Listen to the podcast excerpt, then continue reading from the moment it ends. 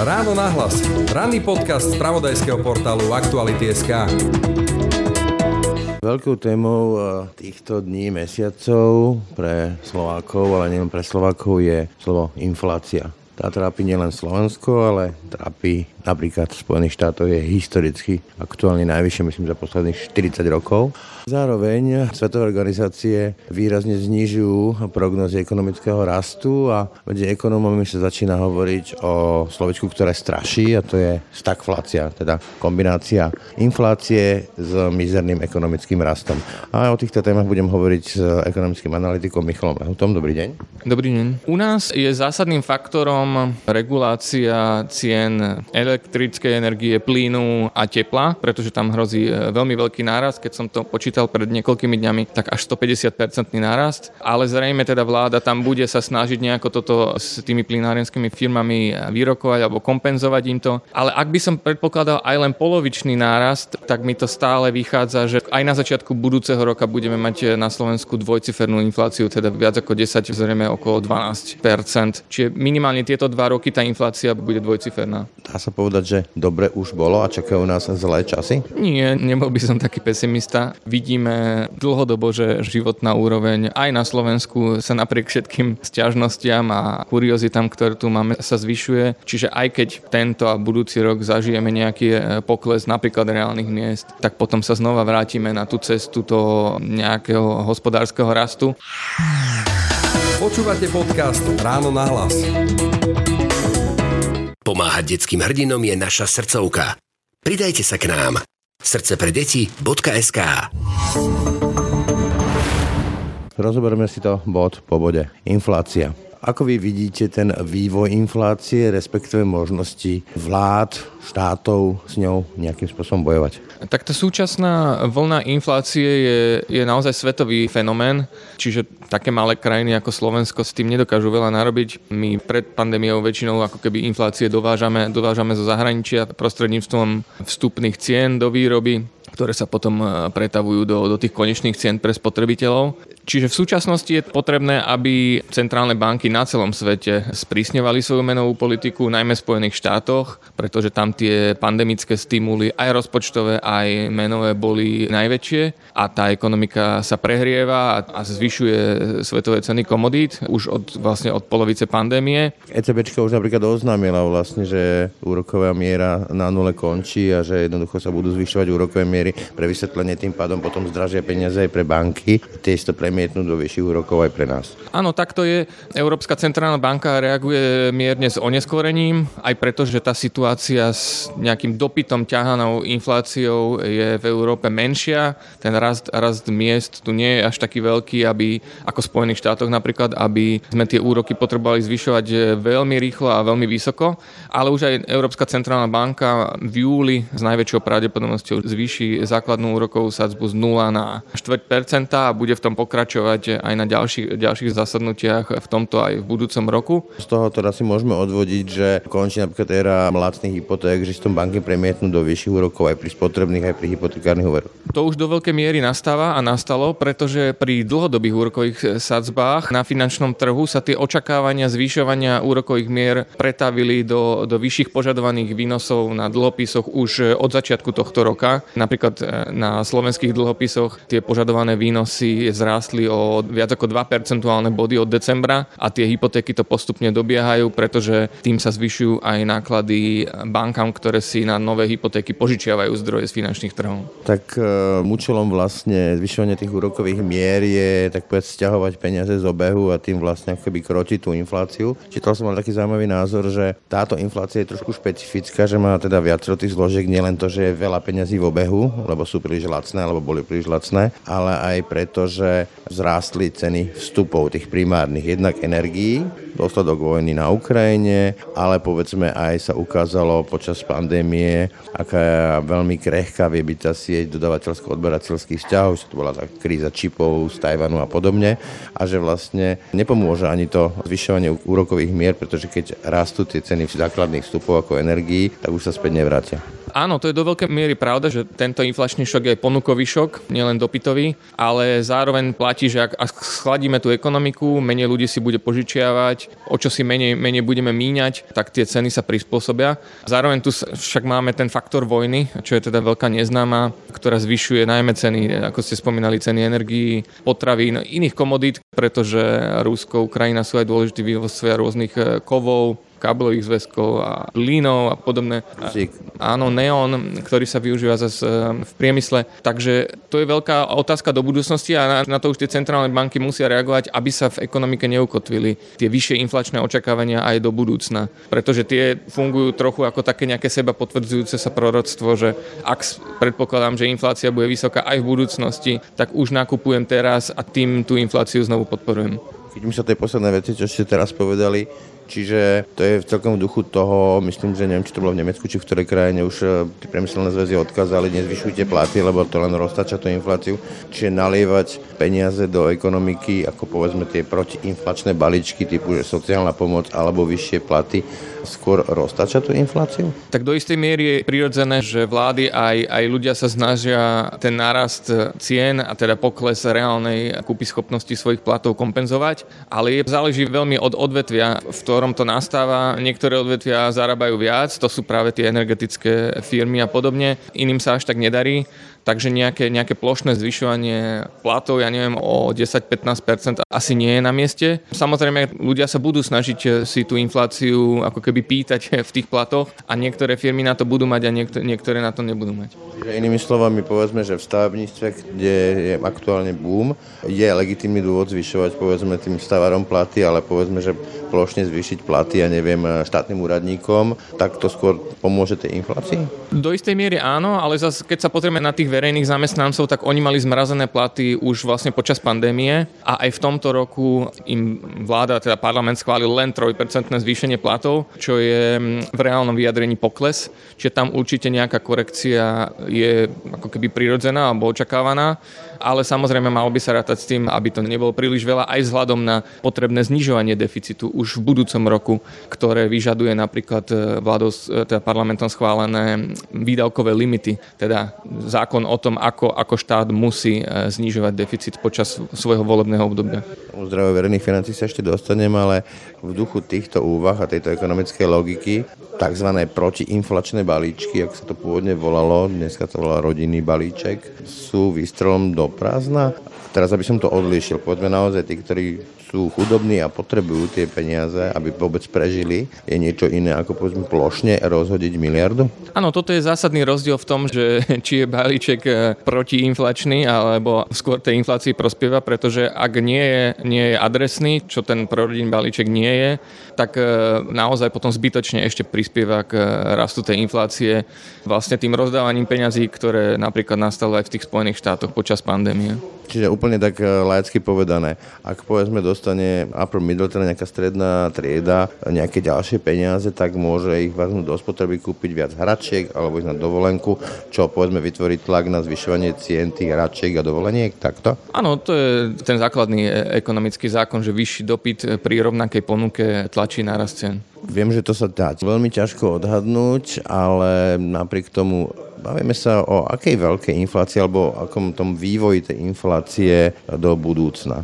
U nás je zásadným faktorom regulácia cien elektrickej energie, plynu a tepla. A tam bude zásadné, zásadné ako v januári jednak rozhodne úrad pre reguláciu sieťových odvetí v kontexte cien plynu, pretože tam hrozí e, veľmi veľký nárast. Keď som to počítal pred niekoľkými dňami, tak až 150-percentný nárast cien plynu hrozí a tepla od januára, ale zrejme teda vláda tam bude sa snažiť nejako toto s tými plinárenskými firmami eh, vyrokovať alebo kompenzovať im to, aby tie ceny až tak, až tak nenarastli.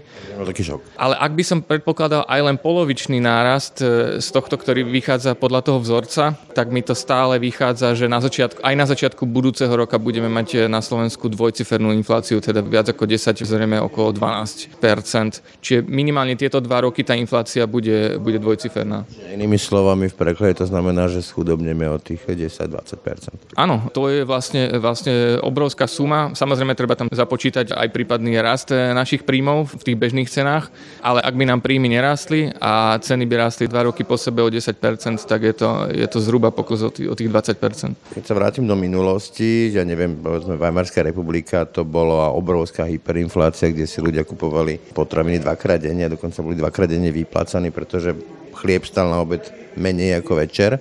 A v Spojených štátoch to riešili veľkým e, údelom, big deal, prezidenta Roosevelta pomôže, alebo pomohli by nejaké že veľké verejné investície, povedzme aj z hľadiska zamestnanosti primárne, ale aj povedzme, aby ľudia mohli pýtať potom vyššie platy, ktoré by im pomohli zniesť tú vyššiu infláciu? To je dobrá otázka, pretože dosť málo sa v tejto ekonomickej debate o inflácii hovorí o tej ponukovej strane ekonomiky. Bavili sme sa o tom, že, že zvyšovanie úrokov znižuje tú dopytovú stránku, ale zároveň, zároveň by sme mohli pomôcť aj tej ekonomike viac z tých produktov vyrábať, aby ich bolo bol dostatok. S tými komoditami si veľmi nepomôžeme. Iba v niektorých oblastiach e, sa dokážu tie produkčné kapacity navyšovať rýchlejšie, ale určite existuje spôsob, ako firmám ako keby viac rozviazať ruky aj prostredníctvom nejakých deregulačných balíčkov, ktoré vláda schvaluje. A investície na Slovensku taktiež e, očakávame, že budú výrazne rásť, pretože už len z toho titulu, že v budúcom roku je posledný rok možnosti dočerpania eurofondov z programovacieho obdobia ešte, ešte rokov 14 až 20 a zároveň tu máme ten plán obnovy, ktorého čerpanie, maximum čerpania sa očakáva potom v roku 2024. Čiže tieto roky 22, 23, 24 by mali byť aj rokmi výrazného rastu verejných investícií a zároveň aj súkromných investícií, napríklad aj do, aj do obnovy budov a rôznych um, úsporných opatrení. Čiže hovoríte, že veľké verejné investície typu napríklad nemocnice, plány obnovy ktoré sú zmysluplné, ktoré nie sú rozhľadaním peňazí, tak e, môžu stlmiť dopady tej kombinácie nižšieho ekonomického rastu a inflácie? Verejné investície, čo sa týka nemocnic, e, asi až tak, až tak veľmi nie. Tam skôr znova to prispieva k tomu dopytu, pretože to je tzv. investičný dopyt. Ale nejaké, ako som spomínal, možno nejaké mm, deregulačné opatrenia by, by mohli firmám pomôcť e, vznikať, vyrábať, vymýšľať nové, nové produkty viac.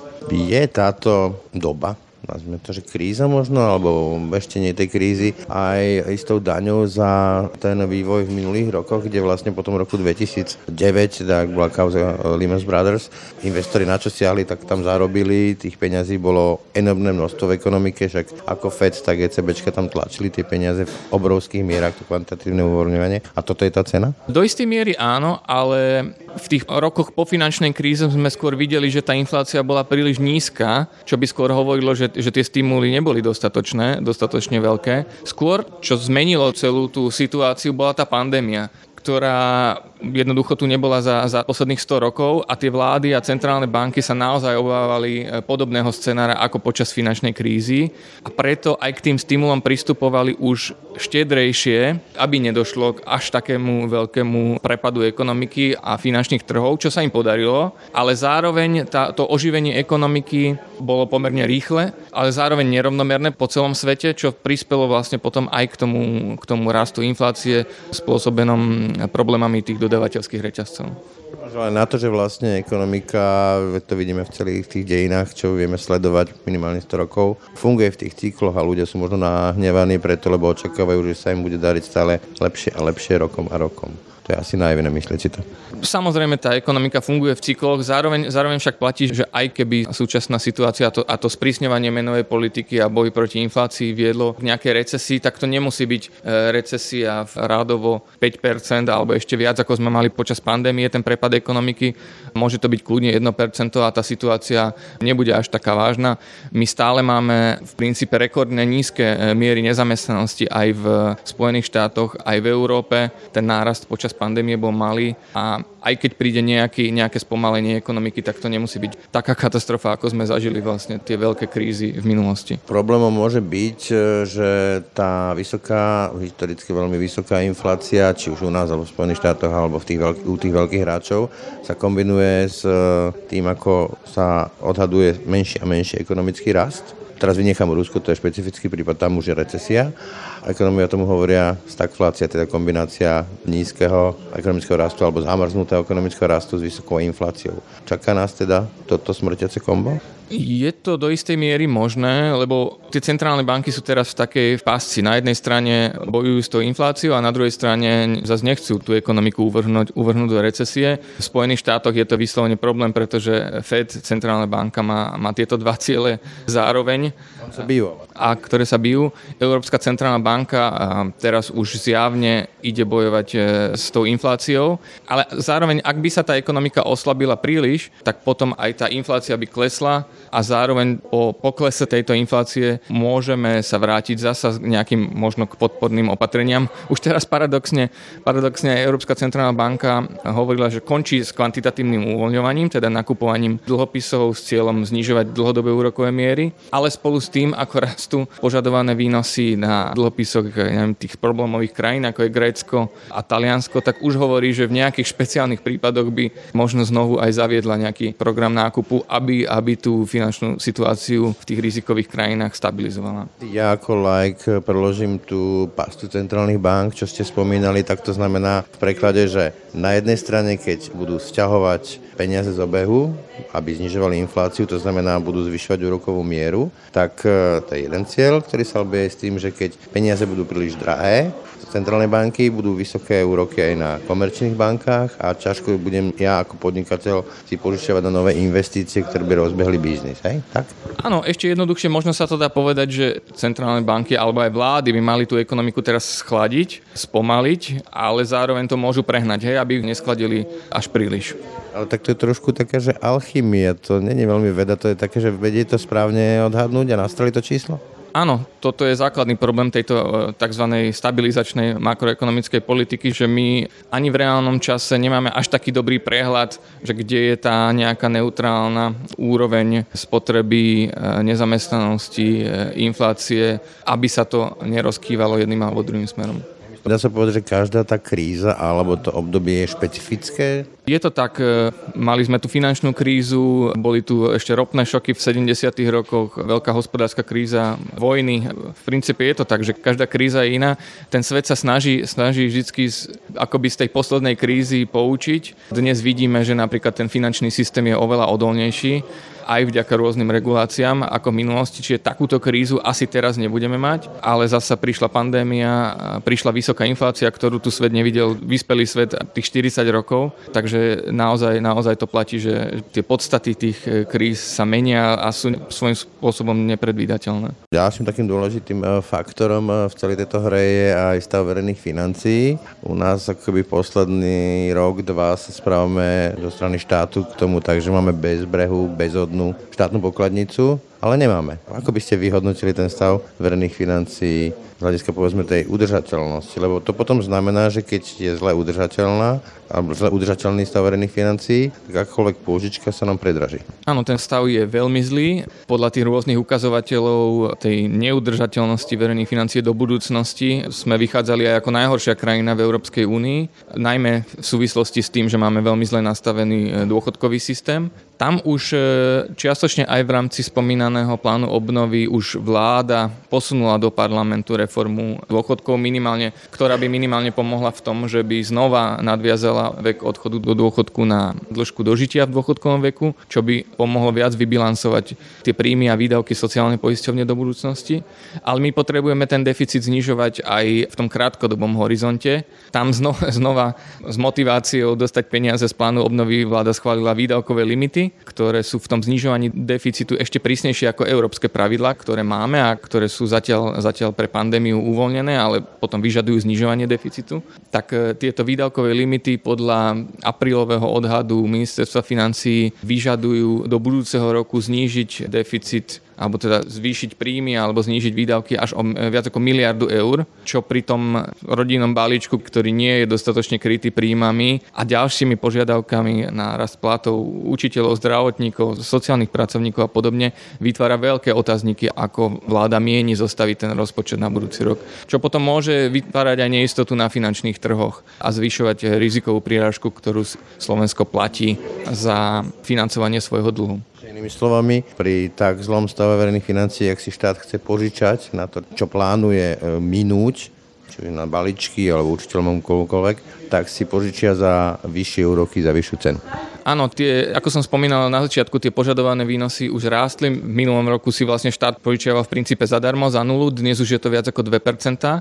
A zároveň sa rozširuje e, rozdiel oproti tomu, za čo si požičiava Nemecko, ako keby naj, najbezpečnejšia krajina a Slovensko ako o čosi, o čosi menej bezpečná krajina pre pôžičky. O tom nám hovorí aj, aj rating krajiny. Nedávno agentúra S&P e, znížila výhľad Slovenska zo stabilného na negatívny, čo znamená, že nám môže znížiť, znížiť rating a to sa potom premieta aj do tých nákladov na dlh, ktoré sú zhruba každoročne okolo, okolo 1 miliardy eur. Len dodám, že vlastne Slovensko nikdy v celých svojich dejinách od roku 93 nehospodarilo vyrovnanie, to bolo už prebytko, vždy išlo na dlh. V tejto situácii vy ako ekonom myslíte si, že sa dá uniknúť z toho zlého stavu verejných financií bez toho, aby sa zvyšovali dania. Teraz nehovorím o vodokách z hľadiska čísiel smiešných daniach z tabaku a podobne, ale povedzme o Igor Matovič chcel zrovnoprávňovať živnostníkov s zamestnancami alebo majetkové dane, ktoré máme veľmi nízke a odporúčala nám to už OECD veľakrát zvyšovať? Do istej miery tomu zadlženiu v pomere ekonomiky v súčasnosti pomáha aj inflácia,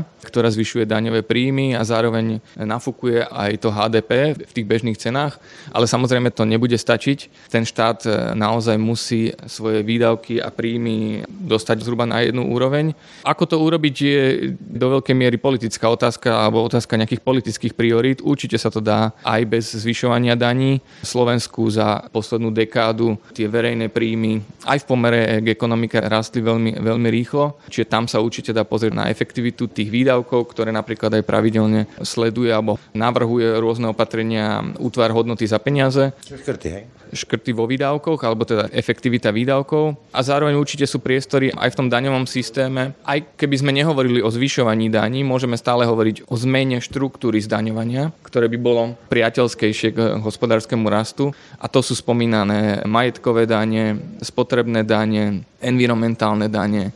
A produktívna činnosť a práca, nie, tam by nemali raz dane. Áno, napríklad e, korporátne dane, máme vlastne tú základnú sadzbu máme najvyššiu, najvyššiu v regióne, zdaňovanie práce, príjmov z práce máme v OECD nadpriemerné, čiže tam už e, veľa priestoru na zvyšovanie daní nevidím. Ekonomia sa síce tvári ako veda, ale vieme, že do veľkej miery ten homo economicus je aj to iracionálny, že veľkú časť e, v tom hrá aj dôvera alebo nedôvera investorov, strach a podobne. Dnešná doba je veľmi krehká, vidíme, že na Ukrajine nikto nevie, ako to dopadne. Znamená to, že toto sú práve tie faktory, ktoré potom bránia povedzme aj investorom a tým, ktorí majú peniaze, investovať a tým pádom vlastne brzdia tú ekonomiku? Určite. Napríklad politická stabilita je jeden z tých hlavných faktorov, ktoré zahraničné firmy, ale aj ratingové agentúry zvážujú pri hodnotení Slovenska alebo rozhodovaní sa o investíciách. Zároveň to je nejaké to podnikateľské prostredie, vymožiteľnosť práva, nejaké jednoduchosť toho podnikania a daňového systému a podobné záležitosti. Vrátanie nákladov práce, ktoré na Slovensku v posledných rokoch rástli, rástli rýchlejšie ako produktivita práce, čiže tá naša konkurencioschopnosť voči iným krajinám sa mierne znížila. Jedna taká medzinárodná otázka, veľkou témou tiež je aj e, téma sankcií, kde sa stále viac začínajú objavať politici, ktorí tvrdia, alebo aj ľudia z to alternatívne scény, že tými sankciami si strieľame do nohy my a že vlastne to nemá zmysel, že Rusko vlastne vôbec netrpí trpíme viac my než Rusi, alebo je to mýtus? Nie, samozrejme, samozrejme Rusko, no, samozrejme najviac trpí Ukrajina, ale potom je toto Rusko, tam ten prepad ekonomiky tento rok sa odhaduje okolo, okolo 10%, tie úrokové sadzby sú veľmi vysoké, aby tá vláda a centrálna banka bránila ten svoj finančný systém. Veľa teda zahraničných firm z Ruska odišlo, ale samozrejme, samozrejme každé obmedzenie nejakého vzájomného obchodu a investícií poškodí obe strany a tam sme najviac na, na rane my ako krajiny strednej východnej Európy, ktoré sú napríklad najviac závislé na dovoze energetických komodít. Dá sa povedzme v takomto modeli, však dobre, Kuba je špecifický prípad, to je malinká krajina, ale dá sa v takomto modeli obchodnej vojny, lebo sankcie sú najvyšší, najvyšším štádiom obchodnej vojny, fungovať dlhodobo? Vieme sa tak predstaviť ekonomicky, myslím ako napríklad Európska únia, že si vystačíme aj celé roky? Áno, lebo v princípe to je vojna celého, obchodná vojna celého západu alebo vyspelých demokracií proti proti krajine, ktorá začala otrasnú, otrasnú vojnu voči nášmu susedovi a ten celosvetový trh eh, je dostatočne veľký na to, aby sa dokázal prispôsobiť, ale to prispôsobovanie sa v ekonomike vždycky bolí. Tie niektoré firmy musia skrachovať, iné musia nájsť iných dodávateľov, zmeniť svoju iných klientov, zmeniť svoju štruktúru a to zásadne bolí. V tom energetickom sektore to bude najvypuklejšie. Vedeli sme to už predtým, že ho musíme zásadne prebudovať kvôli klimatickým cieľom a teraz tá vojna na Ukrajine to urýchlila aj tým obrovským nárastom tých cien, ktoré motivujú hľadať iné alternatívy. Na záver z vášho osobného pohľadu dá sa povedať, že dobre už bolo a čakajú nás zlé časy? Nie, nebol by som taký pesimista. Vidíme dlhodobo, že životná úroveň aj na Slovensku sa napriek všetkým stiažnostiam a kuriozitám, ktoré tu máme, sa zvyšuje. Čiže aj keď tento a budúci rok zažijeme nejaký e, pokles napríklad reálnych miest, tak potom sa znova vrátime na tú cestu toho nejakého hospodárskeho rastu. Aj keď napríklad dobiehanie západných krajín, ktoré sme si tak želali napríklad po 89 už vidíme, že nie je žiadna automatická záležitosť, že to je už po prekonaní určitého štádia vývoja, už je to záležitosť vyspelosti verejných inštitúcií. Sa chcem spýtať, že nie, že my nedobiehame ten západ, ale na ktorý rezort sa človek pozrie, tam vidíme obrovské investičné dlhy. To znamená, neinvestovalo sa do železníc, do rušňov, do ciest, do nemocníc, do platov učiteľov a potom teda aj takí tam učia. Nespôsobí toto, že vlastne budeme možno nie, že stagnovať, ale dokonca až padať? Je to tak, že v posledných možno desiatich rokoch Slovensko robilo málo takých prospešných zmien, ktoré by mu pomohli, alebo teraz u nás hovoríme reforiem, ktoré by mu pomohlo ďalej dobiehať tie vyspelé krajiny. Za všetkými napadá naozaj len, možno len ten e, útvar hodnoty za peniaze, ktorý aj tak má pomerne malé slovo v rôznych e, tých politikách, ako sme videli napríklad aj počas pandémie. Takže toto je zásadná vec e, o tom, ako chceme spravovať tento štát. Naopak, ako keby progres vidíme určitých snahách o vymáhanie, vymáhanie práva a spravodlivosti. Tie orgány činné v trestnom konaní dnes zjavne fungujú slobodnejšie alebo keby efektívnejšie ako v minulosti, ale ako keby takáto očista a myslenie na, na nejakú dlhodobejšiu budúcnosť nám chýba v mnohých, mnohých sektoroch. Michal Lehuta, ďakujem za rozhovor. Ďakujem pekne. Pekný šok dňa a pokoj v duši. S ránom na hlas praje aj Brian Dobšinský. Počúvate podcast Ráno na hlas. Srdce pre deti už viac ako 15 rokov odstraňuje bariéry vo vzdelávaní. Pridajte sa k nám. Srdce pre deti.sk Všetky podcasty z pravodajského portálu Aktuality.sk nájdete na Spotify a v ďalších podcastových aplikáciách.